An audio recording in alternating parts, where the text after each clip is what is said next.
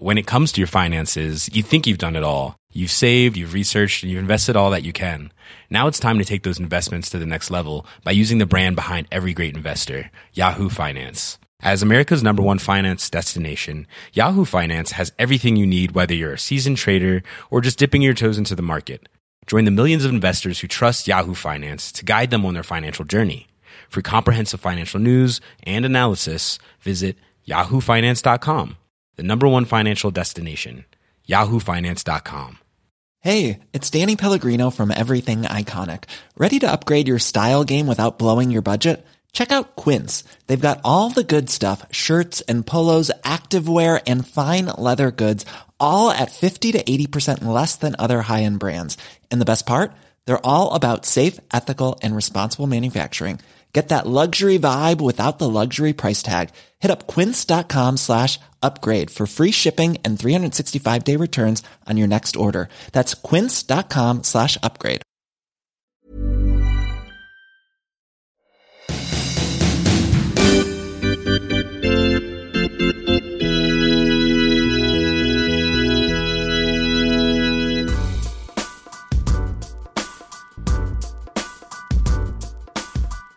Hey, everybody.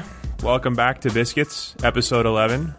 We are now in season two if we were an HBO show. If we were the Young Pope, we would be season two, episode one.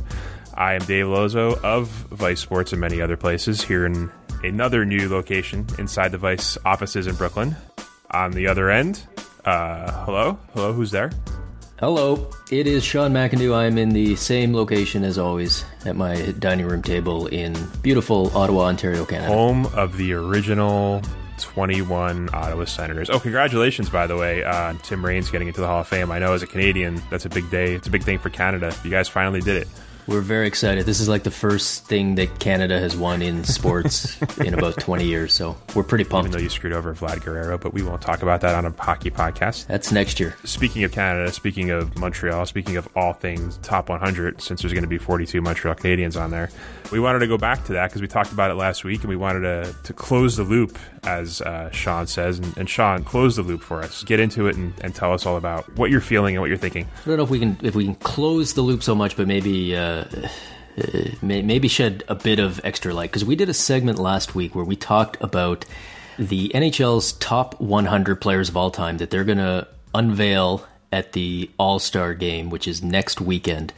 And there had been a report that there were six active players that were on that list. And we talked about that and we both agreed that that seemed not just low, but seemed kind of right. ridiculously comically low. low. Uh, y- y- comically low.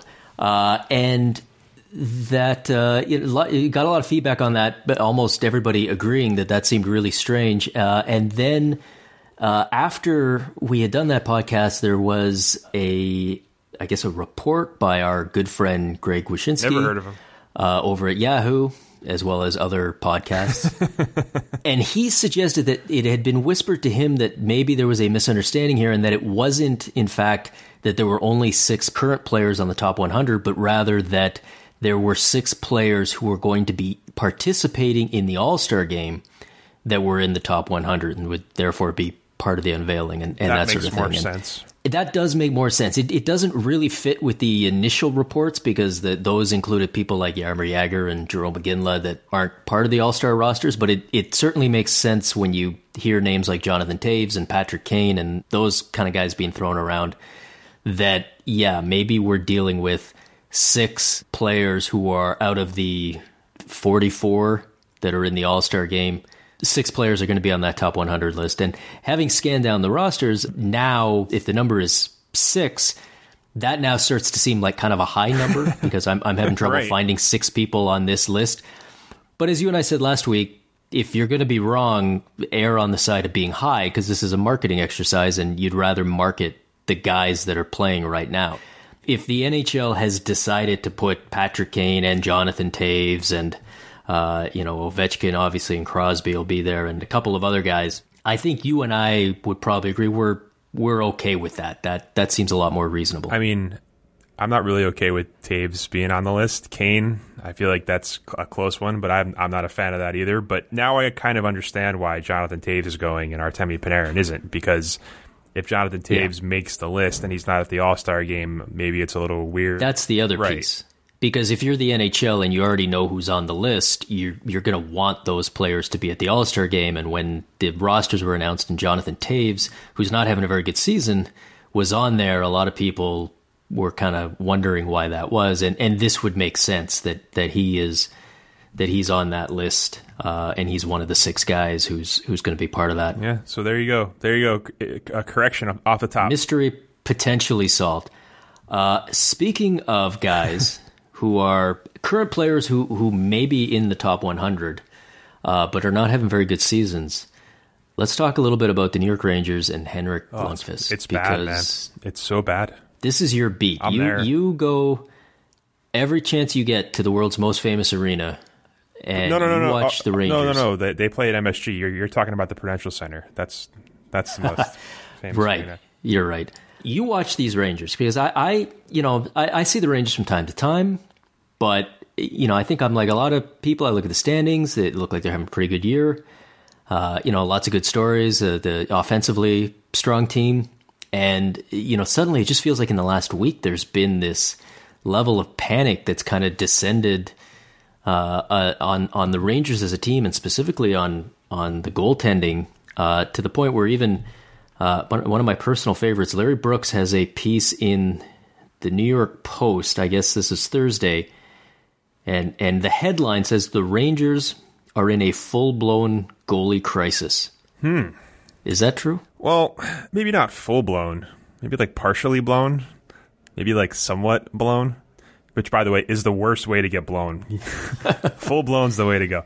So I was at the Dallas game, and by the way, that was just the the, the worst best game I've ever been to. It was just an absolutely horribly played hockey game that was so entertaining for 60 minutes. I can't even begin to describe it. But um, I, I was talking about this on the quote other podcast, and the team in front of Lundqvist, the defense specifically in front of Lundqvist, is dog shit. They have Ryan McDonagh and just five guys who are either not good or you have a guy like Brady Skjei who's good, but he's a rookie and he's kind of having some ups and downs. And when he goes into the downs, you basically have Ryan McDonagh and nobody else. And there was a portion of that Dallas game where Ryan McDonagh went into the boards and got hurt, and he was gone for four minutes. And Dallas, of course, scored during that four minute window because there was nobody out there to defend. So it's partly that like when you have Nick Holden coughing up the puck behind the net and you have nobody taking guys in front of the net, it's just like that game was incredibly bad. Vigneault pointed it out too after the game. He was like that for th- like three of the first four goals, all we needed was a stick in the passing lane, and nobody was doing it. They were simple little plays. They weren't like these great, wonderful, perfect passes, saucer passes. It was just guys didn't didn't didn't do their job in front of Lundqvist. But at the same time, he just looks he looks lost. He looks like once once he gives up, like he didn't look too bad after the first two goals. Like it was a sharp uh, tap in, and Patrick Eaves got a little rebound goal where it was kind of a little fluky, weird bounce right to him on the power play. But he gave up the Jamie Benn breakaway goal, and it's a breakaway goal, and it's Jamie Benn, so you don't really think that's a bad goal, but. Lundqvist stops that nine times out of ten when he's on. It was a bouncing puck. He couldn't control it. He went to his backhand. He had nowhere to go but five hole. And Lundqvist was just he wasn't in a good position. And you could see him in the crease after that goal. You know, goalie keeps his head down after he gives up a goal, sure, but he just looked like he looked broken. Like he looks like he's a guy who just doesn't trust anybody in front of him, and that's causing him to play differently. It's a little bit like the the Tampa playoff game a couple years ago where he gave up like five or six in Tampa because he was just not trusting his defense and he was playing differently. And when he's not sharp, he, he's a goalie who plays deep in the net. That leads to more goals. So to call it a full blown crisis, the problem is just I don't really feel like Antti Raanta is the long term answer because people will tell you here that oh the defense just plays so much better in front of Antti Raanta. Ah, they play a little bit better, but at the end of the day, this team is going to win or lose because of Henrik Lundqvist, and if his confidence is rocked, and if the team in front of him is playing just unbelievable garbage defense, I don't think it matters if it's Raanta, Lundqvist, or Hellberg who, by the way, went four for four in relief. So he is actually the best Rangers goaltender on the roster. I love backup goaltenders are like job. the second string, right, the third down running back of the NHL. they just they play only against bad teams, and everybody's always convinced that they're unbelievable players. uh, that they're so much better. But I've heard that like you're echoing something I've heard from other Ranger fans, and like normally, I normally hate it when people try to get into this whole mind reading, like let's look at the body language type thing. Uh, you know, as as a Leaf fan, they used to. I mean, they just they would pick Phil Kessel apart over that if he ever put his head down or did, you know. But I've heard from quite a few people now saying like the Lundqvist just doesn't like something looks off. Like he doesn't look happy. He doesn't look like he's uh uh like I don't want to say like the confidence is gone. I, I don't think that would would capture it, but uh, he just looks off. And I mean, you look at his numbers. This is a guy who has been for over 10 years now since since the end of the lockout. He's been basically the number one goalie in the league for in in any category you want to pick, uh, and has has as on his career has a 920 save percentage. The last three years of his career 920, 922, 920. And this year, he's 902. 902. Which is, in, in today's NHL, that's below average. That's Cam goaltending. That's Cam Ward, Andre period. Pavelec territory. Like it's and when you're when you're when you're at 902, some of that when you're as good as Lundqvist has been as a team in front of you, but it's it's not all. and that. some of it can be luck too. Some of it can be, you know, hey, like sometimes goalies have good flukes and sometimes they have bad flukes, and it's just one of those years. But I mean, the other thing with this guy is, you know, the the other number that you got to look at is the number thirty four. Right. This guy's thirty four years old. Goaltenders, you know, sometimes the, the the aging curve can be weird. I mean, we've seen guys play into their late thirties and be just fine. Uh, but a lot of times it doesn't go that way. A lot of times goaltenders they, they get into their mid thirties and you know the, he's there because he's he's going to be turning thirty five soon, uh, and they start to fade and and maybe you don't have that guy anymore. And it feels like we've been talking about the Rangers for years about this window.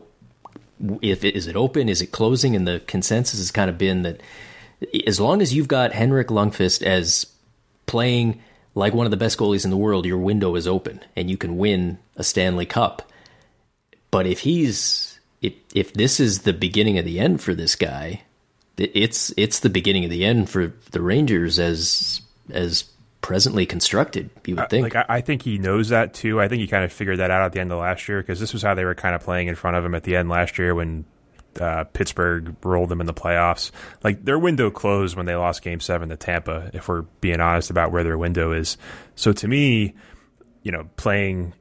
You know, sports psychologist who sits at the press box at Madison Square Garden 35 times a year and goes to his locker 25 times a year it's it's it could be the age thing. I think the confidence here's here's where I think the confidence issue comes from is whenever Lundqvist struggles, it's like two games max, and then it's solved. And then he goes on a run of like six straight great starts, and I feel like he's probably exhausted all of his tricks in terms of what he would do to correct himself, what he would do to get better, and part of him probably realizes that the defense in front of him is not going to get better during the course of the season. You know, like Marc Staal's got a concussion. He's probably not going to come back anytime soon. Or even if he does, he's, I mean, he's better than Adam Clendenning, of course, but he looks out there and he sees Adam Clendenning, he sees Nick Holden, he sees Kevin Klein. Kevin Klein went from a really good top four defenseman to just a guy you're scared to put on the ice in like a year. He's had a weird drop off too in his game. So I, I just, uh, you you don't want to just go from best goalie in the league to maybe he should retire in the span of like four months, but you're it, it's it's it's so much more than just a team in front of him too because it it's not as though like Antti Raanta, like I, I remember they they shut out Chicago one nothing in overtime, and everybody was like, "Oh man, look how much better they play in front of Antti Raanta." Blah blah blah, and like it was like a twenty six shot game for the Blackhawks, but like nineteen of the twenty shots were just really good, grade A chances, and Raanta was there. And you go back and you look at Lundqvist the year they lost in the conference finals to Tampa, most of last year, the chances were still really good. They weren't playing super defense in front of him then either. It's worse now for sure, but to explain a 20 point drop off just because, you know, Dan Girardi's out on the ice a little bit more than usual. I, it's it's it's so much more than that. Like I think there'll be a correction back the other way, but at this point, like you you, you could set your watch by Lundqvist being a 920 goaltender, and now at best he's probably going to get back to 910. And I think part of it too is is he probably knows the window's closed. He knows he's 34. He he may think that he's already had his best chance to win a cup, but I think if you put him on a better team, like I'm always, I've always been a guy who thinks the team in front of the goaltender makes the goaltender more, you know, 29 times out of 30. If you're looking at starting goaltenders, maybe it's a time now in his career where he needs to be behind a much better team to continue to be the guy he is, and he's locked in for five or six more years. It's it's a weird situation because it, you're right. It's like like imagine if like next year Tom Brady through five weeks of the season had like four touchdowns and 11 interceptions. You'd be like what the hell happened? Like he's 39 but i mean just last year he was he was almost the mvp of the league. How did this happen? So it's wild man. It's weird watching a guy just fall off the cliff like this. You could totally see too. I mean i, I it's not hard to imagine like two weeks from now he goes out he wins four games has three shutouts and everybody's going can you believe that we thought that this guy mr consistency just because he had a few bad games but you know, it's it's not just a few bad games. I'm like I'm looking. I, I pulled up the list. He's right now. There's 52 goalies in the NHL that have played at least 10 games, and he's 39th for save percentage. He is at 902. Jaroslav Halak's at 904, and he got waived. and the Islanders looked like they wanted to move. Uh, the the last place in the conference, Islanders were like, "You're not good enough to be on our team." And and they're they're looking to unload him. Connor Hellebuyck is at 907, just lost his starting job in Winnipeg to Ondrej Pavelec, who they brought back up from the minors. Kerry Leighton is at 900, and it looks like I'm I'm actively waiting for Lindy Ruff to run onto the ice and strangle Kerry Layton in the middle of a Dallas Stars game the way that he's going around. the right best part about that is that he came out in relief of Antti Niemi up 7-6 and he was lights out for the last 12 minutes of the game. He made like 13 saves in 12 minutes to get his save percentage up to that. Uh, goaltending is uh, goaltending is so weird. Right. But yeah, I mean my point there is it's it's not like he's just had a bad 2 weeks and we're you know, we're making a mountain out of a molehill. And I'm one of those guys it kind of took me a while to to maybe catch up to this, but I I feel like now we've been talking about this killer Metro division and these big four teams, man, it, suddenly that uh, there's time. There's time for them to fall out, time. and it's like what eight? I think it's like eight points. Carolina's back at this point with forty something games to go. Like if you're if yeah. you're if you're going to give up four or five a night for forty games, that eight point lead is not good. It would take a big collapse, but yeah, I mean, right now as of Thursday afternoon, where yeah, Carolina's eight back and Philadelphia is seven back, and Philadelphia's not in the playoffs either, which kind of shows you how how quickly a bad team yeah. can can plummet.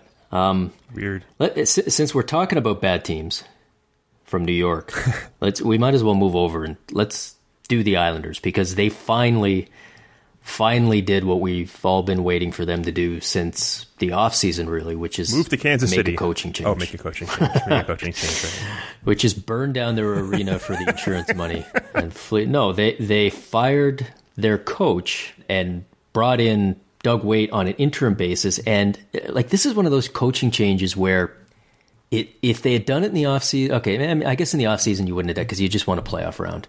And maybe you're coming in with some optimism. But when you got off to the rough start, maybe you do it then. If you'd done it next offseason, I, I think nobody questions questions it because because Jack Capuano had been around forever. He's one of the I think the third or fourth longest yeah. tenured coach in the league. So to do it mid season when you're pretty much already done it, it, it sort of raised a few eyebrows. Like, why, why the timing on this? And then there were some reports that came out saying that they had already either asked to or had spoken to Gerard Gallant, which would make more sense. Like, if you've, if you've got somebody in mind that you want, maybe you make the move now and, and, and try to lock that person in. But if, if the idea is we just let Doug Weight, sort of pilot this thing for the second half, and then we try to find somebody in the off season.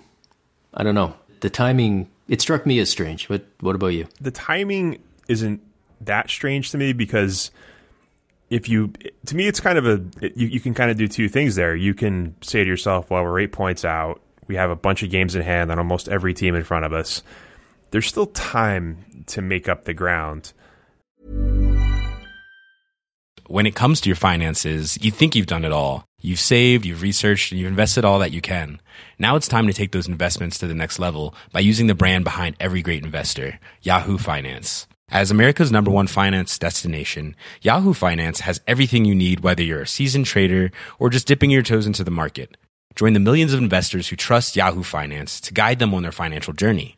For comprehensive financial news and analysis, visit yahoofinance.com the number one financial destination, yahoofinance.com. But at the same time, if you don't, then you've already opened the door to talking to Gerard Gallant, wait around for Claude Julien to get fired by Boston. Like you're you're you, I think you give yourself two outs by doing it that way because you know if you use Jack Capuano the rest of the way, you're not getting anywhere at this point. It's over. So I, I do find it odd that they're like Doug Weight, he's our guy, and then like you know four minutes earlier they were like, tell Gerard to call me back because I'm waiting for his call and I haven't heard from him. I really want him to be our coach, and they just like pop outside. Yeah, we love Dougie Weight. Dougie Weight's our guy. He's he's gonna he's gonna get it done. It's just a it's a weird dysfunctional organization, or as you would call it, an organization. But it's I the timing's not weird. I just feel like the the circumstances around it is is what's weirder to me. Here's here's my other question. If let's say you're an NHL coach or someone who'd like to be an NHL coach, maybe you're like a Luke Richardson or somebody like that who's been waiting for a chance and your phone rings and it's Garth Snow, do you want to take this job No. knowing that you're going to be a Garth Snow hire? Like is Garth Snow going to be around much longer? Can can he survive this season? I know you've got sort of a theory on that. Yeah. Well, the thing I heard Share share your conspiracy theory about Garth Snow. somebody who I trust told me that before Charles Wang left and, and sold the team, at that point, I was told that Garth had three years left on his contract, um, which the Islanders don't make any of that public. So I'm going by what he told me, and I believe this. I believe this person. And uh, what I was told was that before he sold the team, in order to protect Garth Snow, who he loves, Charles Wang loves Garth Snow. You just Google Charles Wang and Garth Snow and just read it. Read it's like they're like love letters, man. Like he loves Garth Snow. I was told that he gave Garth Snow a ten year contract extension for something in the neighborhood of like twenty five million dollars, like a slowly escalating ten year extension to protect him from being fired right away. So if you are a coach you I mean I feel like if you're a coach for hire you'd probably find that out for yourself in the interview process like hey Garth how long are you to be here for? And he's like 12 years. And you're like oh okay then that's good. That's I'm not worried about you getting fired and somebody else coming in and firing me. But at the same time it, it the, the the Islanders allegedly don't really pay their coaches that much. So it's a it's a new it's a new ownership situation but I mean the, the arena you don't know where you're going to be playing maybe in a year or two maybe you move over back to Long Island who the hell knows? But it reminds me of like the coach and GM search for the 49ers. Like every day I see a tweet and it's like so and so is pulled out of the 49ers coaching search. For so and so doesn't want to be GM, he's going to stick around with Green Bay. Like I don't feel like the Islanders coaching situation is a hot spot to go. Not so much because of whatever's going on with management and stuff like that, but you go there, you're like, "Hey, I'm the I'm the new Islanders coach. This is great. We got a lot of we got a lot of potential here. We got a lot of what's that? John Tavares isn't going to resign. Oh, I got to go then. I don't. I don't want. I don't want to be here for a ten year rebuild. So I think uh, from that standpoint, it's not really an attractive position. So you let Doug Weight run the table. Maybe Doug Weight goes twenty eight and twelve the second half, and they're a playoff team, and John Tavares loves him, and he sticks around and resigns. But I, I, I would not want to be the coach who comes in next season if the Islanders finish 28th in the standings. The, the fact that Garth Snow is still a GM in the NHL is so so weird. Like it's been 10 years that he's been and like if if anybody out there is if you're like if you're younger or you're a new fan or you don't really remember the whole Garth Snow as GM origin story, like 10 years ago that the Islanders they fired Milbury, right? I think they fire Milbury, they hire Neil Smith for like a week. who was the guy who had built the Rangers Stanley Cup team a decade ago so a pretty splashy hire. And he's on the job for six weeks. They fire him before the season even starts. And Garth Snow becomes the GM. And I know like like if you if you weren't following the story at the time, you've probably heard like Garth Snow went from backup goalie to GM. And you probably think like, oh yeah, he he had been the backup goalie and then he retired and he took a front office job and he worked his way up very quickly. Like Nope. no, like he was the backup goalie on the roster that morning. and by that afternoon, he was the general manager. And when that happened, everybody, the fact, I mean, the fact that it happened, period, but the fact that it happened to the Islanders, who already at that stage were, were a punchline. I mean, they had Milbury and Alexei Yashin and, and DiPietro and all that stuff already. I mean, everybody was, I I feel like at that moment, everybody just assumed that Garth Snow was going to be such a disaster the the fact that he turned out to be reasonably okay as a GM. Like the bar was so low, right. and we were all so amazed that this guy like even knew which end of the phone to hold. that, it, like, I feel like that sheltered him somehow. That we're now ten years later, and we're like, wow, good old Garth is still doing it. And it's like, well, but hold on, he's won one playoff round in ten years. Like reasonably okay doesn't usually get you 10 years in the NHL. And, and you look around at, I mean, he's, I mean, he's probably what, like the third or fourth longest serving GM yeah. in the league right now with his current team, which is amazing. Like if you went back 10 years and to like, you know, to, to September of 2006 in a time machine and tried to explain things to people.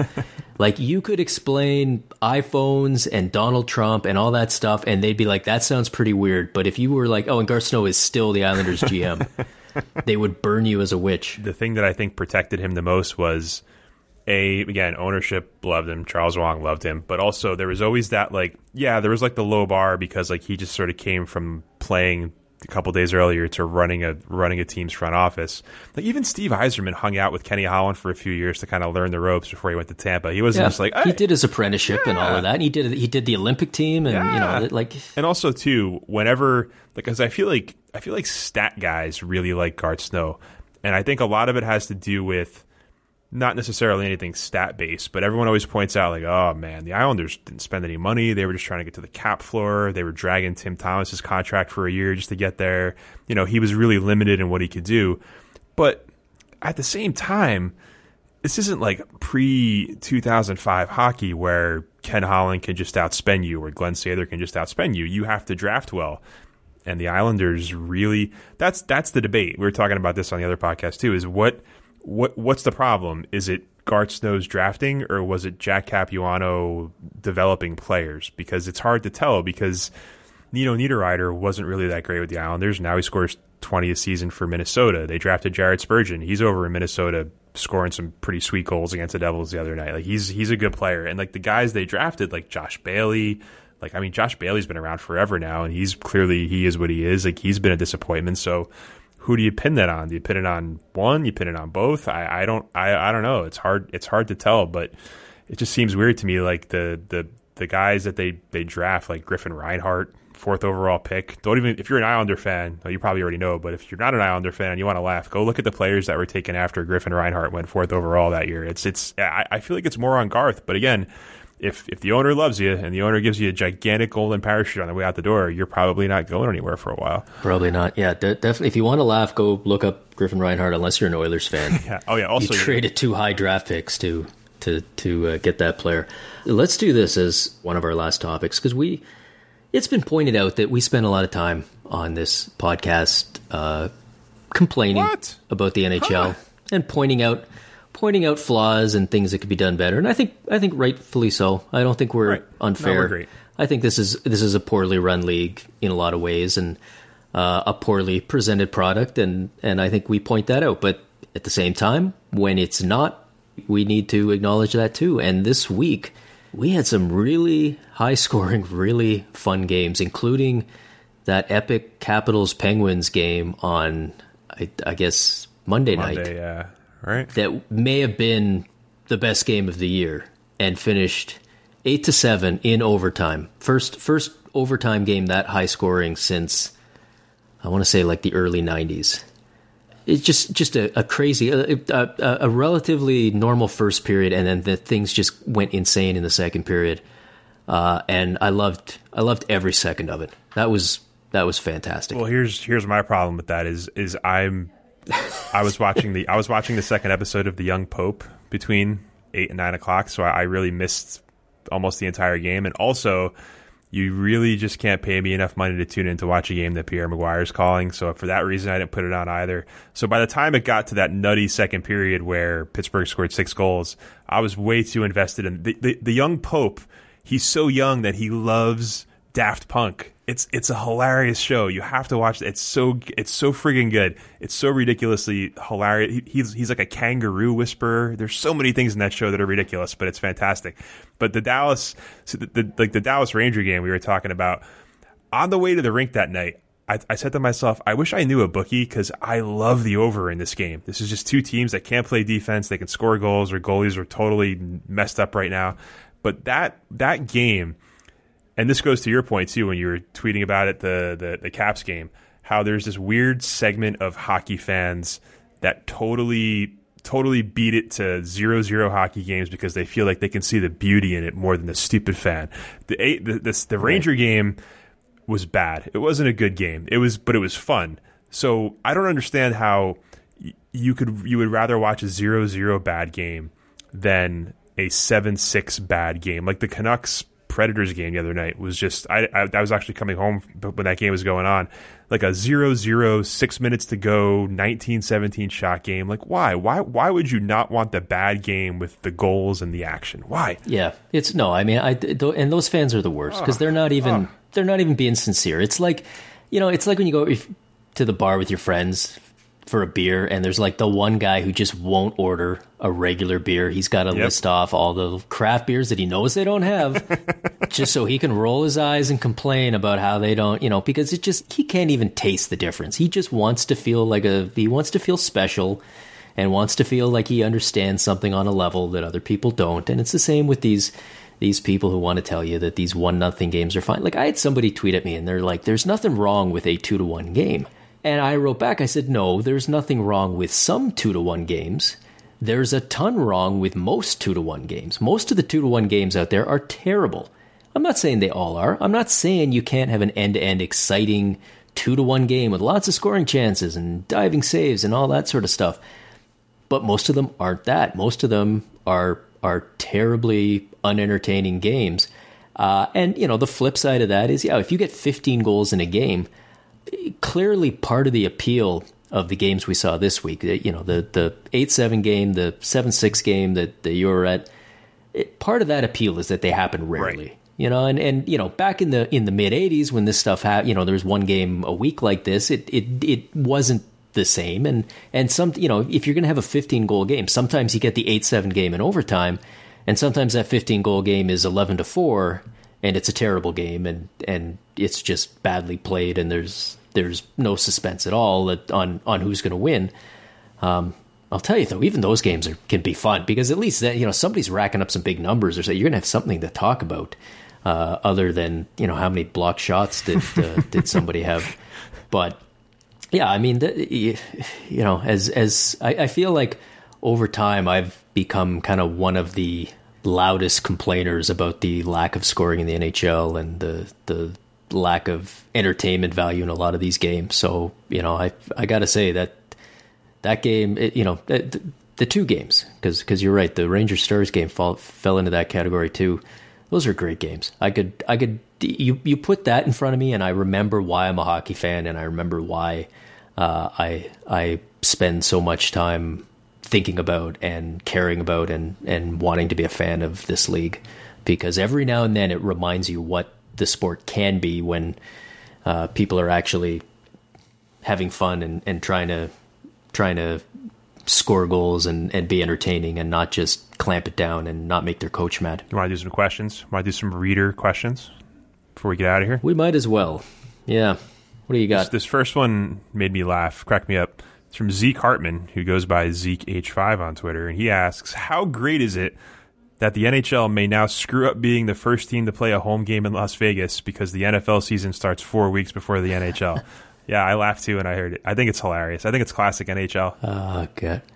That is, yeah, exactly. Be the first ones in and then get bumped out of the spotlight before it even happens. And and I don't know, I, I, I it, this is, we're, we're talking about the, the fact that the Oakland Raiders of the NFL uh, have have apparently decided to move to Las Vegas. Now I don't know if they're going to be there for next year. I thought there was potentially a, a few years of delay while they get their stadium yeah. built. But even then, I mean, the NFL is such such an 800 pound gorilla that it's it's if you know it's on the way, uh, that's that's got to suck a lot of the oxygen out of the uh, you know out of the appeal because that you know that was it right the they the Golden Knights were going to go in and be the first team that Vegas not Las Vegas, but just Vegas, could embrace as their own. And uh, I hope they call themselves the Vegas Raiders. Like that would just be the the best slap in the face if they also drop the drop the loss and yeah, good. I hope I hope hope the NHL enjoyed it while it lasted. You had about six minutes in the spotlight, and four of them were you not being able to get your video to work. Tyson Thorpe of Tyson underscore Thorpe wants to know which of the four major North American men's sports would you prefer to see played in the nude? Baseball. the people who send you questions are weird. Think about baseball. They're really like imagine weird. baseball. You have like a nude guy squatting behind home plate for three hours, just right in your face. That'd be hilarious. that, that, would be, that would be so funny. I feel like every slow motion replay of a guy swinging the bat naked would be horrifying and hilarious at the same time. like like hockey, you can't do it. I feel like hockey, like you you would get you would get injured. Like like baseball, you can do it because it's there's no there's no contact. Basketball, like just imagine like imagine like a basketball player rising up to dunk on a dude over his head with just his his his sack dangling in the wind. Like that, that that's a that's an image worth worth worth considering. Football, I don't know. I don't know if there's really any sort of Football, man, I still I still can't get over guys getting tackled by their hair. So I uh I don't know. Let's can we find one more question to close on? I'm trying to find one, any, any more that involve nudity and or sports. Here. um, it's weird. Every time I every time I, I call for questions, somebody always wants to ask about Justin Schultz in some sort of form or another. One, one guy one guy wants to know um, how much do you think Colorado pays for Justin Schultz next season? Probably a lot.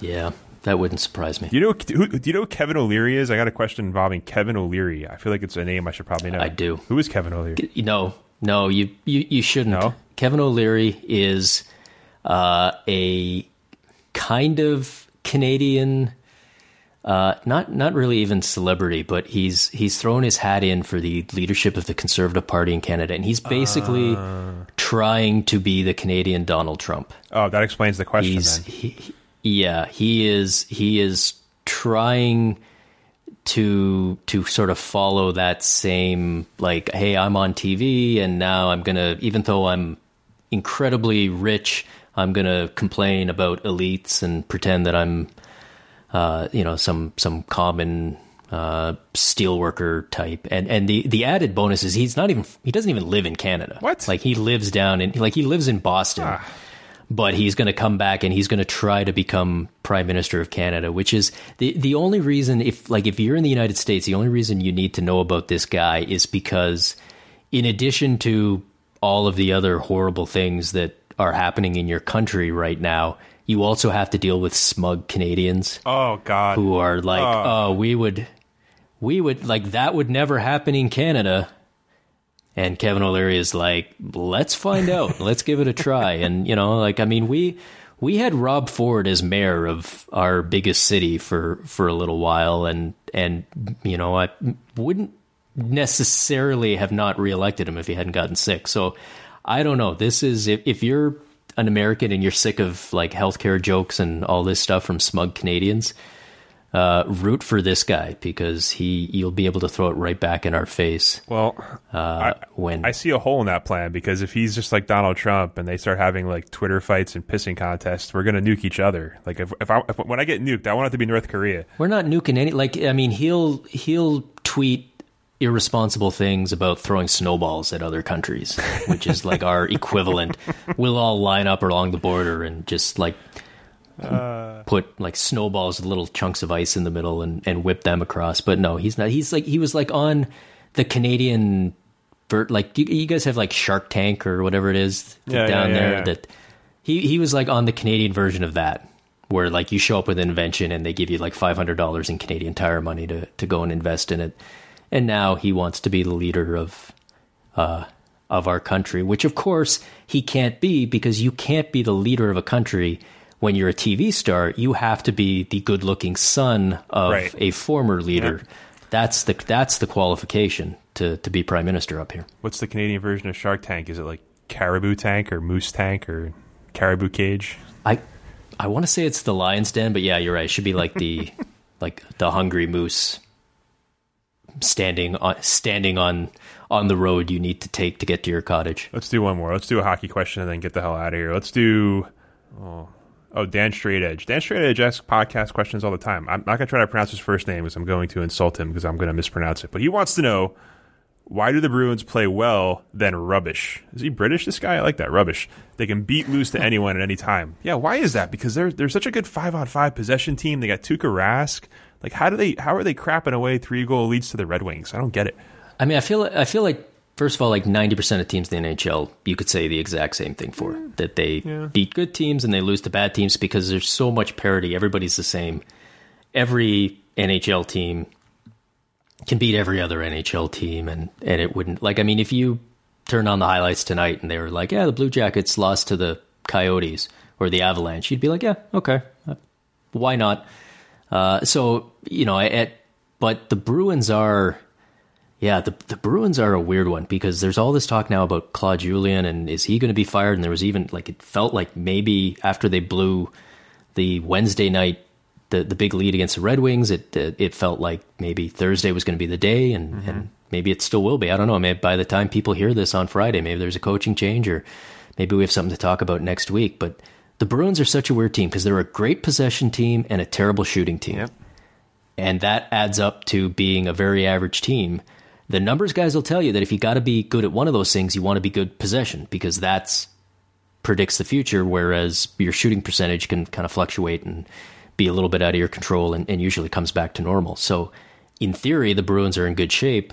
In reality, they're they're clinging to the playoffs and really aren't even doing that because they've got like 18 games in hand over all these teams chasing them because the schedule is, is ridiculous this year.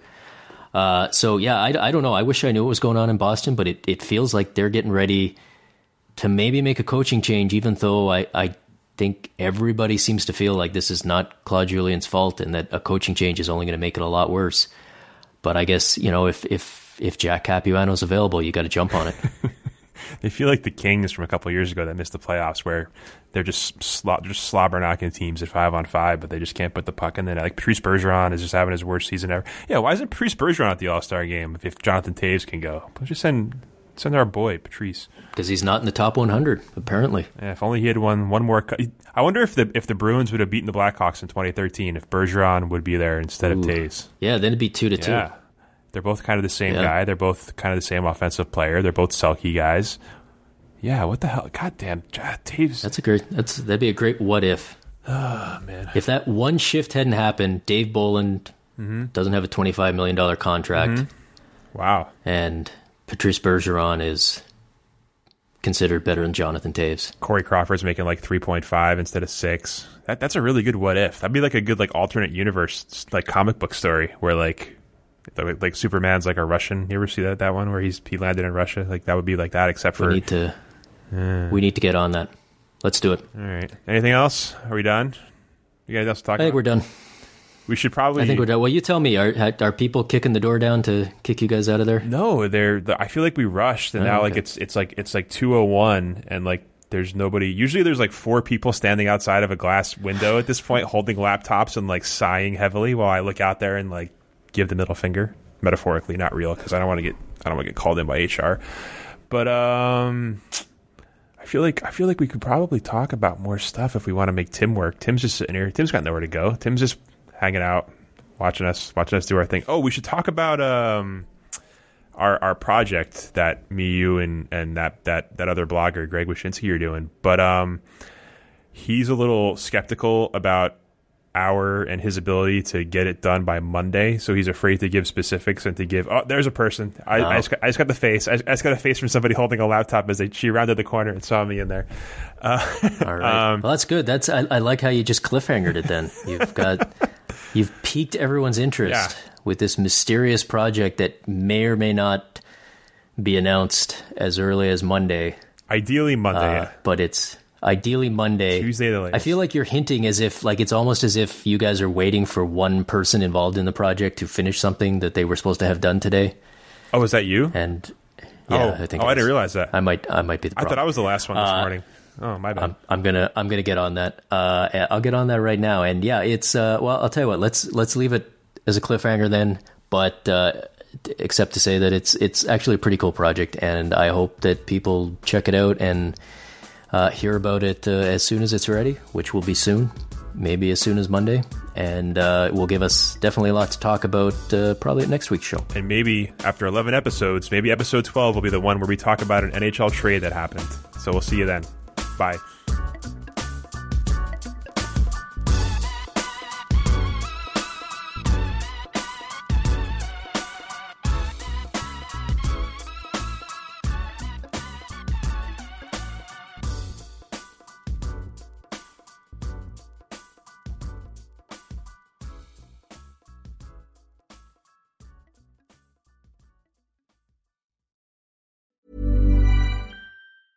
Witness history at Roland Garros, where old rivalries meet new talent on the clay battleground. Tennis Channel Plus is your place to watch. Stream every court from your phone or smart TV live in HD. Experience three weeks of unparalleled access as the world's top players in tennis face off to see if the veterans maintain their dominance or if a fresh face rises to challenge them. Daily live coverage of the French Open begins Monday, May 20th. Stream it now with Tennis Channel Plus to be there when it happens. Planning for your next trip? Elevate your travel style with Quince. Quince has all the jet setting essentials you'll want for your next getaway, like European linen, premium luggage options, buttery soft Italian leather bags, and so much more. And is all priced at 50 to 80% less than similar brands. Plus, Quince only works with factories that use safe and ethical manufacturing practices. Pack your bags with high-quality essentials you'll be wearing for vacations to come with Quince. Go to quince.com slash pack for free shipping and 365-day returns.